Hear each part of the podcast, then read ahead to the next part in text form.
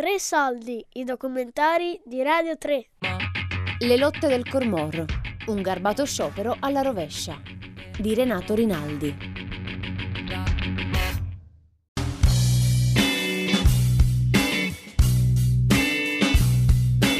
Il Cormor, anche se dà il nome a queste lotte, è solo un torrente. Il vero protagonista è tutto quello che gli sta intorno, la bassa friulana con la sua gente. È una terra acquitrinosa e piatta. È bassa perché sta giù verso il mare. Per capirci, se si guarda l'Italia da una certa distanza, è quella striscia di terra che su a nord-est sembra schiacciata contro il mare Adriatico dal peso di tutte le montagne d'Europa. Passe, grasse, con la bandiera rosse.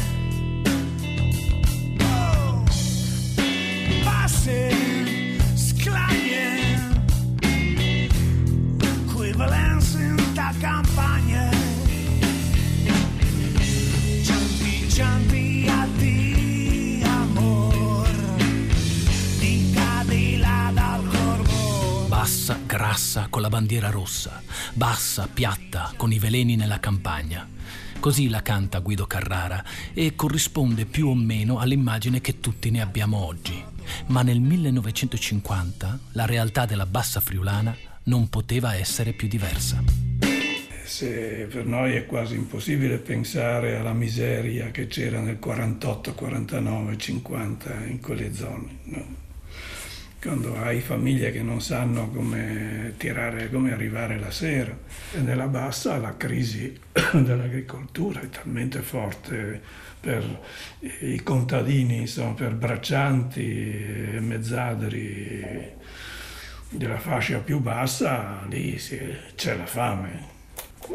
morti di fame, morti di fame, che ci avevamo tanta fame. Niente, mangiare non ce n'era, che è inutile perché se non si porta a casa non si mangia.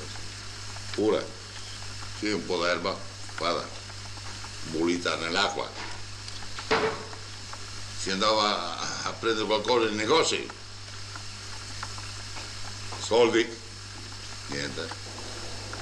perché era ancora una società contadina, era ancora un'idea, diciamo, ruralista della, della vita, no? Se non ho da mangiare vado nei campi e raccolgo le dricche, raccolgo eh, le, radici, raccolgo quello che, quello che e mi faccio una minestra con, con- con queste erbe, no? Intanto vivo però, no? Raccontami, tu, tu dicevi, abitavi qua che era, questa casa qui era una fatta di legno, sì. fatta di legno, una baracca, ma cosa mangiavate? Come, come trovavate da mangiare? Con radichi, li, li raccolti qua e là? quello che si poteva, quello che si trovava, quello che si poteva. Non era non era- cavolo, Erano tanti a Palazzolo come te, tanti, tutti qui in giro, tutti. tutti. Quelle baracche che ho visto, quelle casette Sì, che ho visto sì. una in fila là. Quelli erano peggio, eh, eh, Eh. quelli erano co- co- ancora peggio di me. Ah sì? Sì, sì. Ma erano di legno insomma, erano fatte... Tutti di legno, erano tutti di legno. Ma anche d'inverno stavate dentro là insomma. Per forza, non c'era. Figlio bocca. Ah, se c'era solo un po' di coperto e, e, e basta. Cosa si vuole? Il Friuli, era- negli anni 50 il Friuli era a livello de- degli angoli dell'Italia meridionale. Insomma. Ricordo eh, il bellissimo libro di Don Milani, Esperienze pastorali, un libro di straordinaria sociologia. Lì, nel presentare l'Italia, Don Milani dove fa le- quando fa l'elenco delle aree più povere del- dell'Italia, mette la, la Basilicata e il Friuli. Padre invalido, ho se tre figli. Dormire in una stanza dove l'umidità ti arrivava, mi capisci, a 2,50. In, in quattro in un letto, porco. E uno in un altro. Lì, tutto lì, mi capisci? Senza gabinetto per 100 persone. Vedi che come si viveva. E di lì è nata, mi capisci, la questione comunista, perché eh, la cosa della testa è venuta lì. Bisogna cambiare, che anche spinti di un animo, di una forza tale che quei tempi là non erano mine e non erano mitre che fermavano, per dirti, no? Quando la situazione precipita e quando la situazione ti riduce alla fame, allora tutto diventa possibile. Tutto diventa possibile. E quello che colpisce, ripensando a quegli anni 50, è proprio questo fenomeno di una disoccupazione allora impensabile, oggi forse più pensabile. Quindi un Friuli che esce dalla guerra pieno di effervescenze e di voglia di fare, probabilmente di voglia di ricominciare, invece si ritrova con le mani in mano. E... Quasi, quasi il 90% di disoccupazione, là. Quegli anni lì a San Giorgio, mi capisci, viveva passandosi la cicca come giovani, perché non si lavorava, si andava tutti sul marciapiede. Io ero giovane, avevo 18, 19 anni, quella volta cosa, andavo a cercare di lavorare, ma nessuno mi dava da lavorare. Dove era il lavoro? Cercavo di utilizzare e di fare tutto quello che potevo per racimolare qualcosa. Andavo magari a scaricare qualche camion, andavo a qualche cambio di birra quando veniva, andavo magari nel bosco a caricare legna per qualcuno. Avevate i boschi comunali? Sì, erano i boschi comunali, per qualcuno e, e mi facevo anche pagare perché no- non mi facevo fregare per dirti, ma quando capitava. Dopo mi capisci, è finita la guerra, tutti quegli anni lì, la democrazia cristiana è andata a potere e le cose andavano sempre pi- peggiorando. Eh, vedevano le cose che non andavano, vedevano che erano stati discriminati, perché quello fatto prima è che tutti i comunisti a quell'epoca erano discriminati, se uno doveva chiedere un lavoro eh, no- no- non glielo davano perché era comunista, no? E l'unica cosa che loro potevano accedere era appunto quella di fare i lavori manuali, quelli che adesso farebbero eh, gli immigrati, no? Quindi era la, la- la- la parte più bassa della società.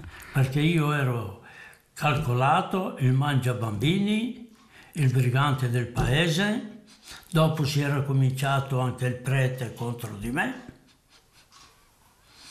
Dunque in cerca di lavoro, ma lavoro neanche perché ci aveva messi tutti come badilanti lui, non lavoratori agricoli, badilanti sulla carta d'identità, sul libretto di lavoro. Una volta essere chiamato operaio aveva un, un segno importante, mentre era l'isteratore, no? L'uomo di fatica, ecco, tutto fare. Non capite? Quello che doveva fare eh, tutto, insomma, no? Fare il manovale, andare a scalare, fare canali, spianare la terra, tutti questi lavori di, di- di- di- terra, ecco perché si chiama sterrator, no?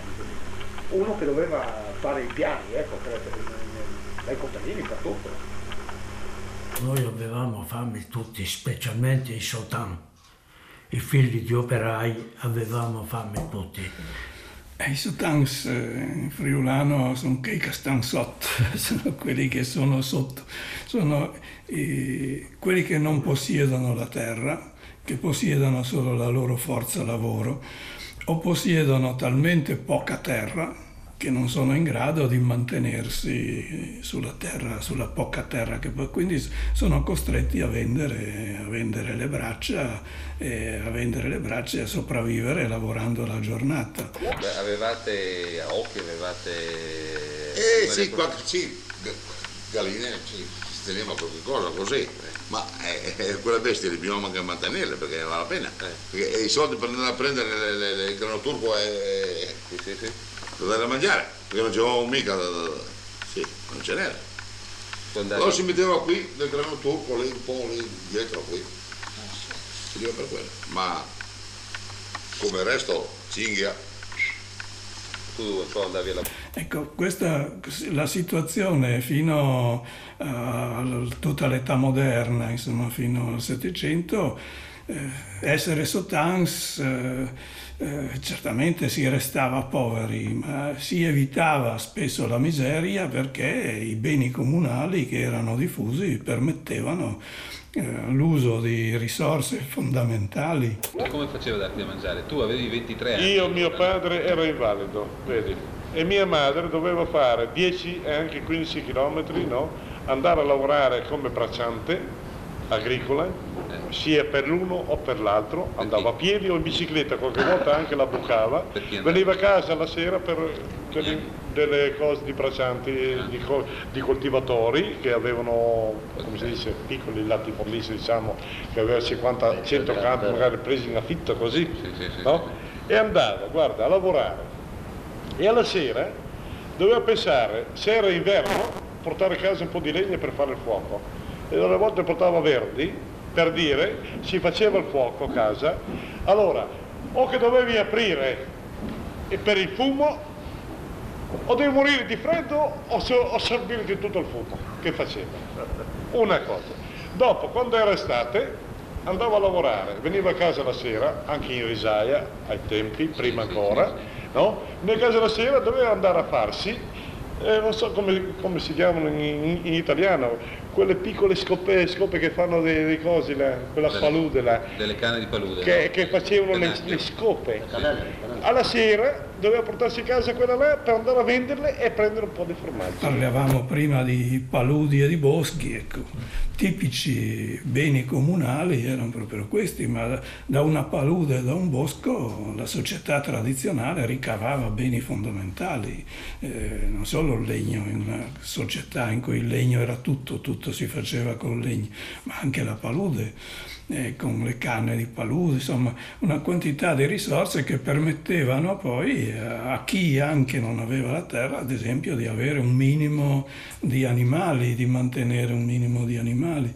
Che cosa succede quando i beni comunali scompaiono? Che essere sotan significa cadere nella miseria e spesso l'unica risorsa era quello del piccolo furto, del piccolo furto campestre che ha caratterizzato tutta la pianura fino agli anni 60, insomma, fino alla trasformazione della cultura contadina. In molte delle interviste fatte da Paolo Gaspari e da Adriano Venturini, le persone parlano in friulano perché quella è la loro lingua. È? Qui Bruno racconta di come quando era ragazzino sia stato mandato a processo assieme ad altri due suoi compagni per aver prelevato in un campo delle piccole zucche per placare la fame. Comunque, eh, alcune cose 2 kg, 3 kg, se è un chilo di espo, sai, quella che è la pipicina, se ce n'era chilo e poco. Io, boh, io si guardi anche, essere che buttare via queste cose, può essere qualcos'altro, si lontano, se, se che mi dici, però non è consulte, io buono così, no? Come, non si, si fa slatti là, Ah, processo posso dire. processo ne? Se- Per una cosa, eh? Cosa sarebbe? Una zucca, no? Per una zucca. Eh.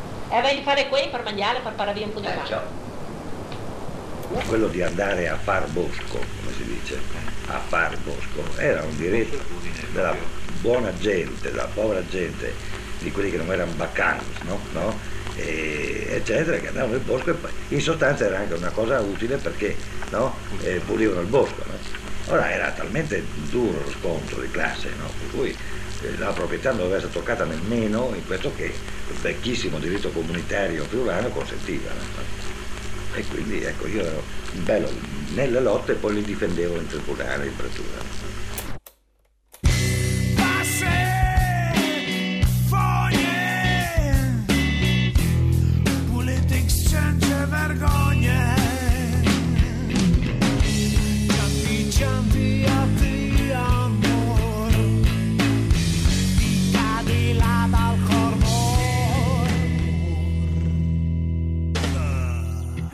Questa è davvero l'area più povera, era l'area più povera del Friuli.